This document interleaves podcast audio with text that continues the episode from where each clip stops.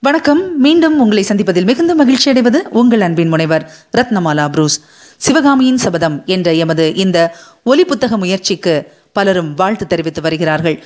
அத்துணை நல்லுள்ளங்களுக்கும் எங்களுடைய மனமார்ந்த நன்றியை தெரிவித்துக் கொள்கிறோம். உங்களுடைய ஆதரவை தொடர்ந்து தாருங்கள் என்று கேட்டுக்கொள்கிறோம். வாருங்கள் இன்றைய பகுதிக்கு செல்லலாம். சிவகாமியின் சபதம். அத்தியாயம். பரஞ்சோதி யாத்திரை. தாமரை குளம் தன்னை பற்றி பேசுகிறார்கள் என்பது காதில் விழுந்ததும் பரஞ்சோதி அவர்கள் இருந்த பக்கம் திரும்பி பார்த்தான். அதே சமயத்தில் புத்த பிக்ஷு என்னுடைய சீடன் இல்லை ஆயனரே தங்களுடைய சீடனாகப் போகிறவன். பரஞ்சோதி இங்கே வா என்றார். பரஞ்சோதி அவர்கள் அருகில் நெருங்கி வந்தான். அப்போதுதான் அவனை நன்றாக கவனித்த ஆயனர் வியப்புடன் யார் இந்த பிள்ளை? எங்கேயோ பார்த்த மாதிரி இருக்கிறது? என்றார். அப்பா உங்களுக்கு தெரியவில்லையா? அன்றைய தினம் மத யானையின் மேல் வேலை எறிந்தாரே அவர்தான் என்று உற்சாகத்துடன் கூறினாள் சிவகாமி. பரஞ்சோதி நன்றி அறிதலுடன் சிவகாமியை ஒரு கணம் ஏறிட்டு பார்த்தான். ஆயனரின் முகத்தில் ஆச்சரியமும் ஆர்வமும் பொங்கின. என்ன என்ன? அந்த வீர வாலிபனா இவன்? என்ன லாபகமாய் வேலை எறிந்தான்? மாமல்லர் கூட அதிசயிக்கும்படி. இவனுக்கு எந்த ஊர்? இத்தனை நாளும் எங்கே இருந்தான்? தங்களை எப்போது சந்தித்தான்? என்று சரமாரியாக ஆயனர் கேள்விகளை அடுக்கினார். சாதாரணமாக ஆயனர் தாம் ஈடுபட்டுள்ள கலைகளின் விஷயத்திலே தவிர வேறெதிலும் இவ்வளவு ஆர்வம் காட்டி பேசுவதில்லை.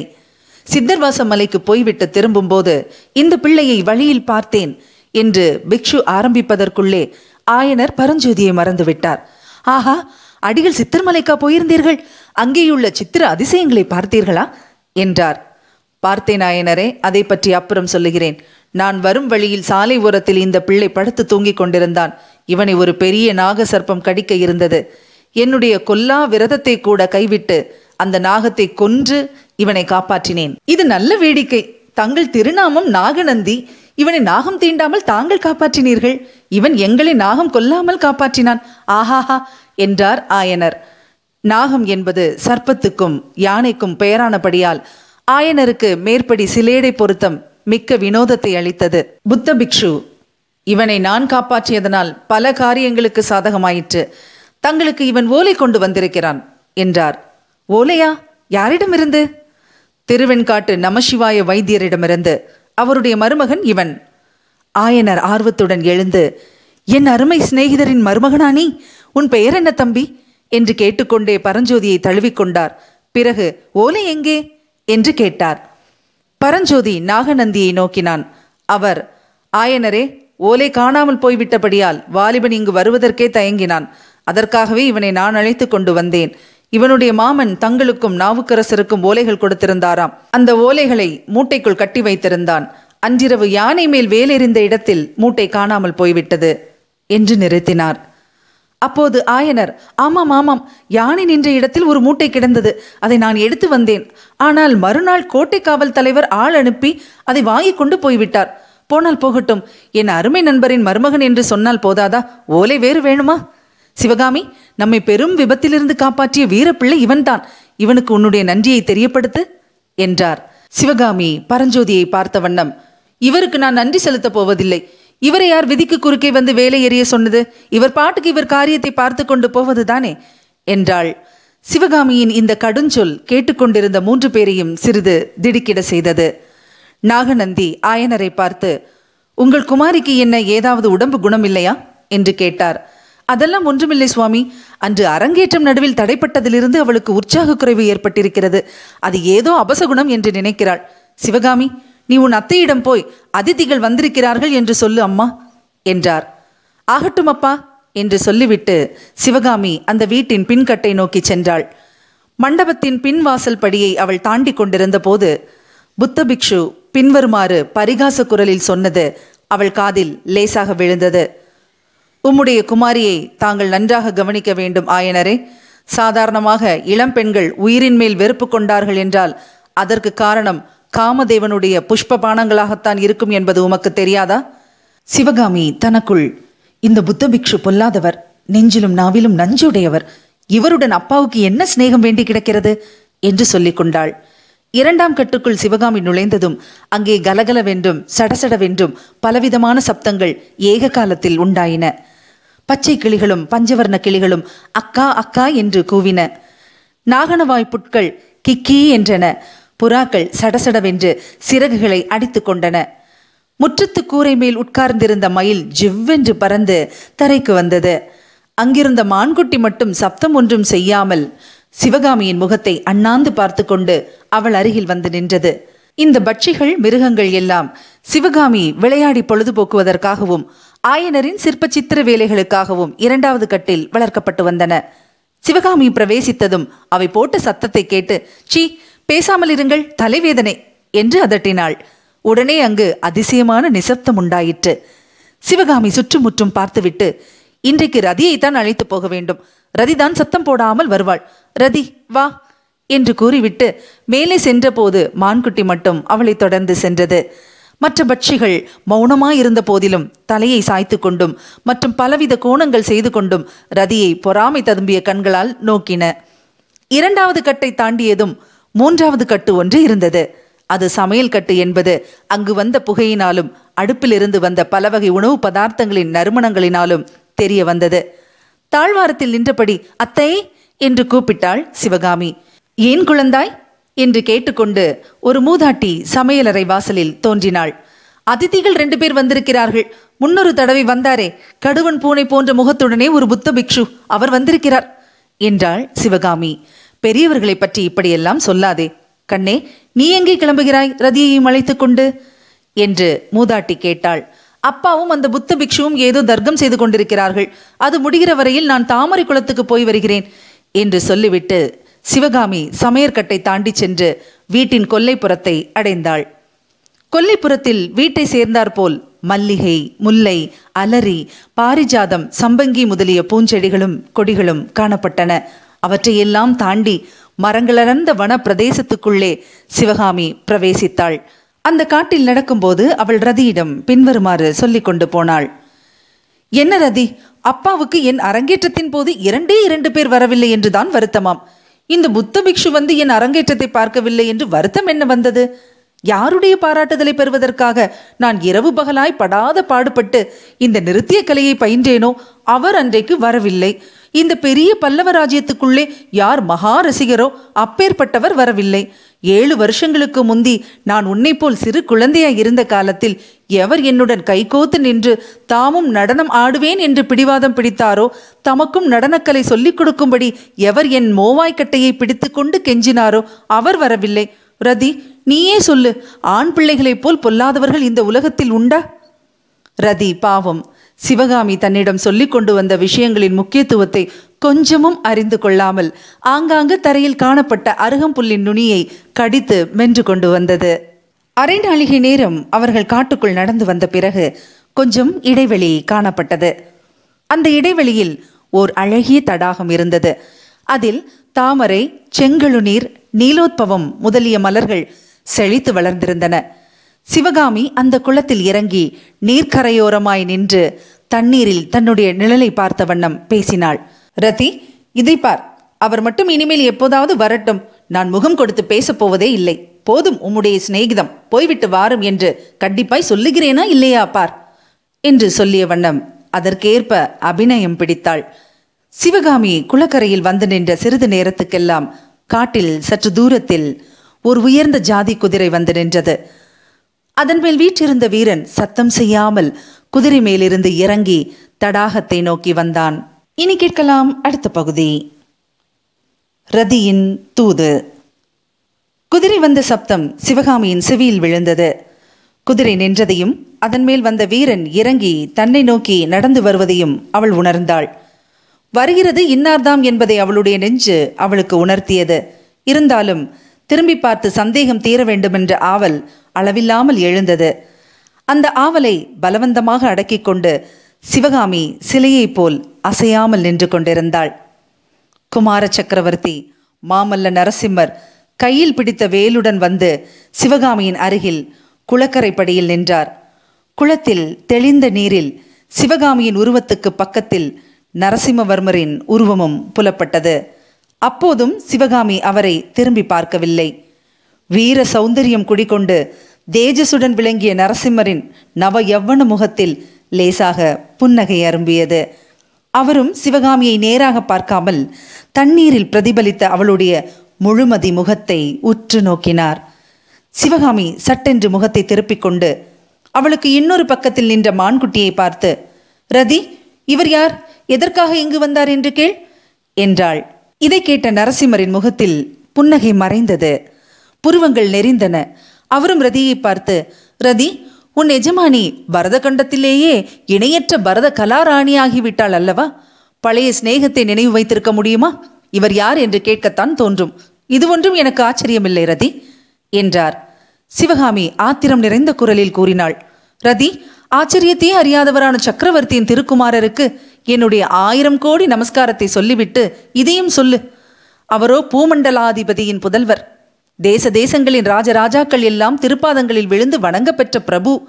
அப்பேற்பட்டவருக்கும் இந்த ஏழை சிற்பியின் மகளுக்கும் சிநேகம் எப்படி சாத்தியம்? அந்த எட்டாத பழத்துக்கு ஆசைப்பட்டது என்னுடைய அறிவீனம்தான் என்பதை உணர்ந்து கொண்டேன் ரதி. மாமல்லர் பரிகாசம் தொனித்த குரலில் சொன்னார். ரதி உன் எஜமானிக்கு ஒரு விஷயத்தை ஞாபகப்படுத்து. பரதசாஸ்திர பண்டிதையான சிவகாமி தேவி இப்போது ஆடலரங்கத்தில் நிற்கவில்லை. அபிநயம் பிடிக்கவில்லை. நிறுத்தம் நிருத்தியம் ஹஸ்தம் அபிநயம் ஆகியவைகளை கொஞ்சம் ஒதுக்கி வைத்துவிட்டு என்னுடன் சுபாவிகமாக பேச சொல்லு. இயற்கையில் செவ்வரியோடிய சிவகாமியின் கண்கள் இப்போது கோபத்தினால் கோவை பழம் போல் சிவந்தன. ஆமாம் ரதி ஆமாம். நான் நடன அரங்கத்தில் நடிக்கும் நாடகக்காரிதான். காஞ்சி சக்கரவர்த்தியின் திருக்குமாரர் எங்கே? ஆயன சிற்பியின் மகள் எங்கே? மாமல்லரின் அருளை பெறுவதற்கு அரண்மனைகளிலும் அந்தப்புறங்களிலும் வளரும் எத்தனையோ ராஜகுமாரிகள் தவம் கிடக்கிறார்கள். அரங்கமேடையில் ஏறி ஆடும் இந்த ஏழை பெண்ணின் ஞாபகம் அவருக்கு எப்படி இருக்கும்? என்று சிவகாமி சொன்னபோது அவளுடைய குரல் தழுதழுத்தது. அவளுடைய கண்களில் நீர் துளித்தது. நரசிம்மவர்மர் மனம் கணிந்தவராய் அன்பு ததும்பிய குரலில் சிவகாமி ஏன் இப்படியெல்லாம் பேசுகிறாய்? இந்த பல்லவ சாம்ராஜ்யத்துக்கு நான் உண்மையில் தலைவனாகும் போது அந்த மேடையில் சதங்கை ஒலிக்க ஆடும் உன் அழகிய பாதங்களுக்கு அந்த பதவியை அர்ப்பணம் செய்வேன். என் உள்ளம் உனக்கு தெரியாதா? என்றார். இதனாலும் சிவகாமியின் மனம் மாறவில்லை. மீண்டும் அவள் மான்குட்டியையே பார்த்தவளாய். ரதி கதைகளிலும் காவியங்களிலும் புருஷர்களுடைய நயவஞ்சகத்தை பற்றி எவ்வளவோ கேட்டறிந்திருக்கிறேன். ஆனால் அவர்களில் யாரும் காஞ்சி குமார சக்கரவர்த்திக்கு இணையாக மாட்டார்கள் என்றாள். நரசிம்மவர்மருக்கு இப்போது உண்மையாகவே கோபம் வந்ததென்று அவருடைய புருவங்களின் நெருப்பிலிருந்து தெரிந்தது. சிவகாமி ஏன் இன்றைக்கு இவ்விதம் மாறிப் போயிருக்கிறாய்? எவ்வளவோ ஆசையுடன் நான் உன்னை தேடி வந்தேன். எவ்வளவோ விஷயங்கள் பேச எண்ணி இருந்தேன். நான் வந்ததே உனக்கு பிடிக்கவில்லை என்று தோன்றுகிறது. இதோ போகிறேன் என்று ஓர் அடி எடுத்து வைத்தார். அப்போது சிவகாமி விம்மிய குரலில் ரதி அவர் போகிறதாயிருந்தால் போகட்டும். ஆனால் குற்றத்தை என் பேரில் சுமத்திவிட்டு போக வேண்டாம் என்று சொல்லு என்றாள். நரசிம்மர் மேலே அடி எடுத்து வைக்காமல் நின்று நான் தான் என்ன குற்றம் செய்துவிட்டேன்? அதை சொல்லிவிட்டு கோபித்துக் கொண்டால் மிகவும் நன்றாயிருக்கும் என்றார். சிவகாமி பெண் சிங்கத்தைப் போல் கம்பீரமாக அவரை திரும்பி பார்த்து என்னுடைய நடனக்கலையை பற்றி எப்படி எப்படியெல்லாம் பாராட்டி பேசினீர்கள்? எவ்வளவெல்லாம் முகஸ்துதி செய்தீர்கள்? அப்படியெல்லாம் பேசிவிட்டு என் அரங்கேற்றத்துக்கு ஏன் வராமல் இருந்தீர்கள்? என்று கண்களில் கனல் பறக்க கேட்டாள். நரசிம்மர் கலகலவென்று சிரித்து இதை முன்னமேயே கேட்டிருக்க கூடாதா? நான் அரங்கேற்றத்துக்கு வரவில்லை என்று உனக்கு யார் சொன்னது? மேல் உப்பரிகையில் என் தாய்மார்களோடு உட்கார்ந்து பார்த்து கொண்டுதான் இருந்தேன். அவர்களுக்கு பரதசாஸ்திர நுட்பங்களை பற்றி அவ்வப்போது எடுத்து சொல்லிக் கொண்டிருந்தேன். நான் சபையில் நேரில் வந்து உட்கார்ந்தால் ஒருவேளை உன் ஆட்டத்துக்கு பங்கம் விளையுமோ என்று பயந்தேன். அதற்காக இவ்வளவு ஆர்ப்பாட்டமா? என்று கேட்டபோது சிவகாமியின் முகத்தில் அதுவரை காணப்படாத மகிழ்ச்சியும் மலர்ச்சியும் தோன்றின. நரசிம்மரை ஆர்வத்துடன் நோக்கி இதை ஏன் முன்னமே நீங்கள் சொல்லவில்லை? என்று கேட்டாள். சொல்லுவதற்கு நீ இடம் கொடுத்தால்தானே? இன்னும் எவ்வளவோ சொல்ல வேண்டியிருக்கிறது. உன்னுடைய சிம்மாசனத்தில் உட்கார்ந்து பேசலாம். வா. என்று கூறி நரசிம்மர் குளக்கரையில் மரத்தடியில் அமைந்திருந்த பலகையை பார்த்தவாறு சிவகாமியின் கரத்தை பிடித்து அழைத்து போக எத்தனித்தார். சிவகாமியோ அவர் பிடித்த கையை சட்டென்று இழுத்துக்கொண்டு மானை போல் துள்ளி கரை மீது ஏறினாள். அவர்கள் இருவரும் போய் மரத்தடியில் போட்டிருந்த பலகையில் உட்கார்ந்ததை ரதி தலைநிமிர்ந்து பார்த்து கொண்டிருந்தது. இனி நம்முடைய தூது இவர்களுக்கு தேவையில்லை என்பதை தெரிந்து கொண்டது போல் அது குளத்தோரமாக கருகருவென்று வளர்ந்திருந்த பசும் புல்லை மேயச் சென்றது. இனி கேட்கலாம் அடுத்த பகுதி. தடைப்பட்ட திருமணம். பலகையில் உட்கார்ந்த பிறகும் சிவகாமி வேறு பக்கம் முகத்தை திருப்பிக் கொண்டிருப்பதை பார்த்த நரசிம்மர் இன்னும் என்ன கோபம் சிவகாமி? இப்படி நீ பிடிவாதம் பிடிக்கும் பட்சத்தில் என்னிடம் உனக்கு பிரியமில்லை என்றுதான் எண்ணிக்கொள்வேன் என்றார். சிவகாமி உடனே திரும்பி நரசிம்மரின் முகத்தை ஏறிட்டு பார்த்து உங்களுக்கு மட்டும் என்னிடம் பிரியம் இருக்கிறதா? இருந்தால் இந்த மூன்று நாளாக என்னுடைய ஞாபகம் இல்லாமல் போனதேன்? என்று கேட்டாள். இந்த மூன்று தினங்களாக நானும் உன்னை பார்க்க வரவேணும் என்று துடித்து கொண்டுதான் இருந்தேன். ஆனால் முக்கியமான ராஜாங்க வேலைகள் குறுக்கிட்டன. அன்றைக்கு உன்னுடைய அரங்கேற்றத்தை நடுவில் முடிக்கும்படி நேர்ந்தது ஏன் என்று உனக்கு தெரியாதா? பல்லவ சாம்ராஜ்யத்தில் பல வருஷங்களாக இல்லாத பெரிய யுத்தம் வந்திருக்கிறது. இவ்விதம் நரசிம்மர் சொல்லி வந்தபோது சிவகாமி குறுக்கிட்டு நானும் கேள்விப்பட்டேன். யுத்தம் வந்துவிட்டதே என்று நினைத்து நினைத்து கவலைப்பட்டு கொண்டிருந்தீர்களாக்கும்? என்றாள். கவலையா? ஒரு நாளும் இல்லை சிவகாமி. பல்லவ குலத்தில் பிறந்தவர்கள் யுத்தம் வந்துவிட்டதே என்று கவலைப்பட மாட்டார்கள். குதூகலப்படுவார்கள். என் பாட்டனார் சிம்ம விஷ்ணு மகாராஜாவின் காலத்திலிருந்து பல்லவ சாம்ராஜ்யத்தில் யுத்தம் நேரவில்லை. பல்லவ சேனா வீரர்களின் கையில் வேல்களும் வாள்களும் துருப்பிடித்து வந்தன. இப்போது அவற்றுக்கெல்லாம் வேலை வந்திருக்கிறது.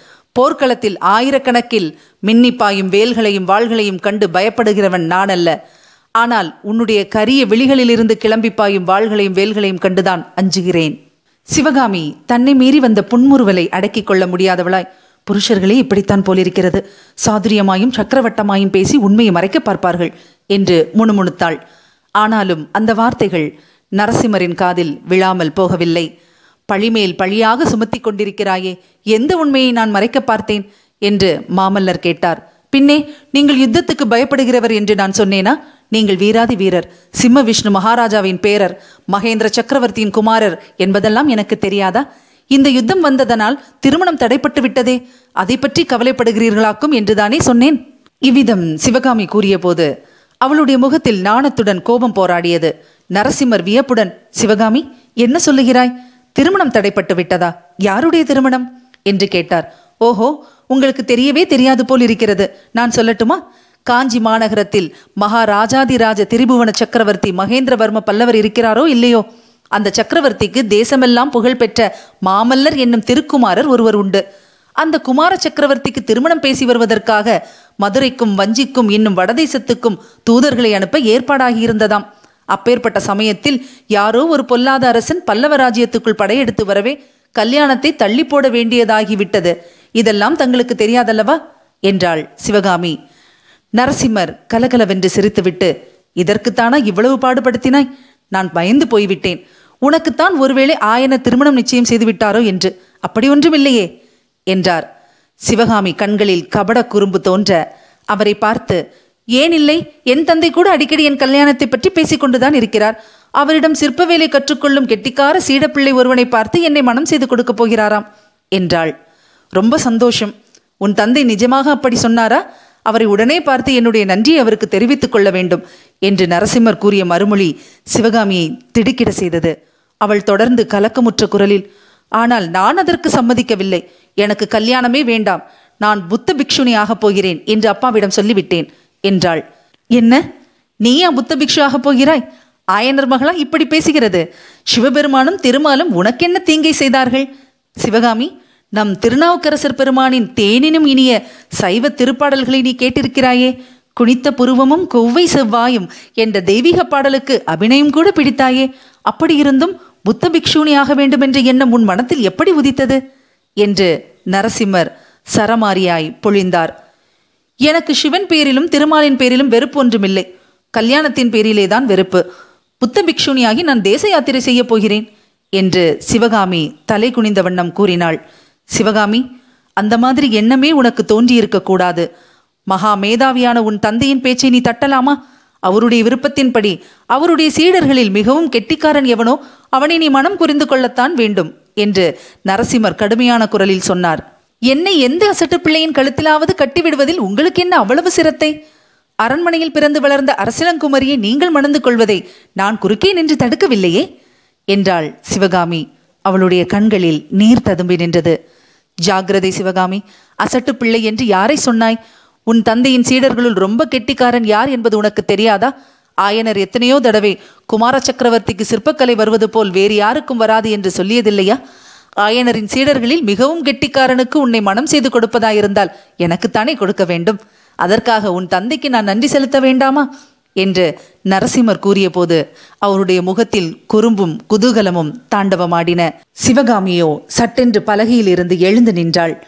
பிரபு இந்த ஏழை பெண்ணுக்கு ஏன் வீண் ஆசை காட்டுகிறீர்கள்? என்று கூறி மேலே பேச முடியாமல் விம்மி அழத் தொடங்கினாள்.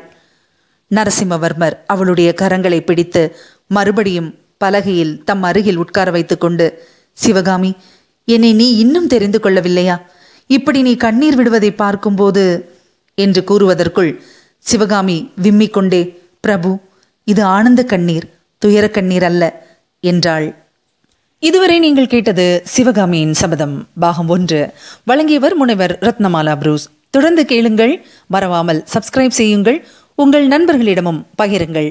எமது போட்காஸ்டை கூகுள் போட்காஸ்ட் ஆங்கர் போட்காஸ்ட் உட்பட அனைத்து வகையான போட்காஸ்டிங் சைட்ஸிலும் கேட்கலாம். உங்களது கருத்துக்களையும் எதிர்பார்க்கிறோம். மீண்டும் அடுத்த பகுதியில் சந்திக்கலாம். இணைந்திருங்கள் மகிழ்ந்திருங்கள்.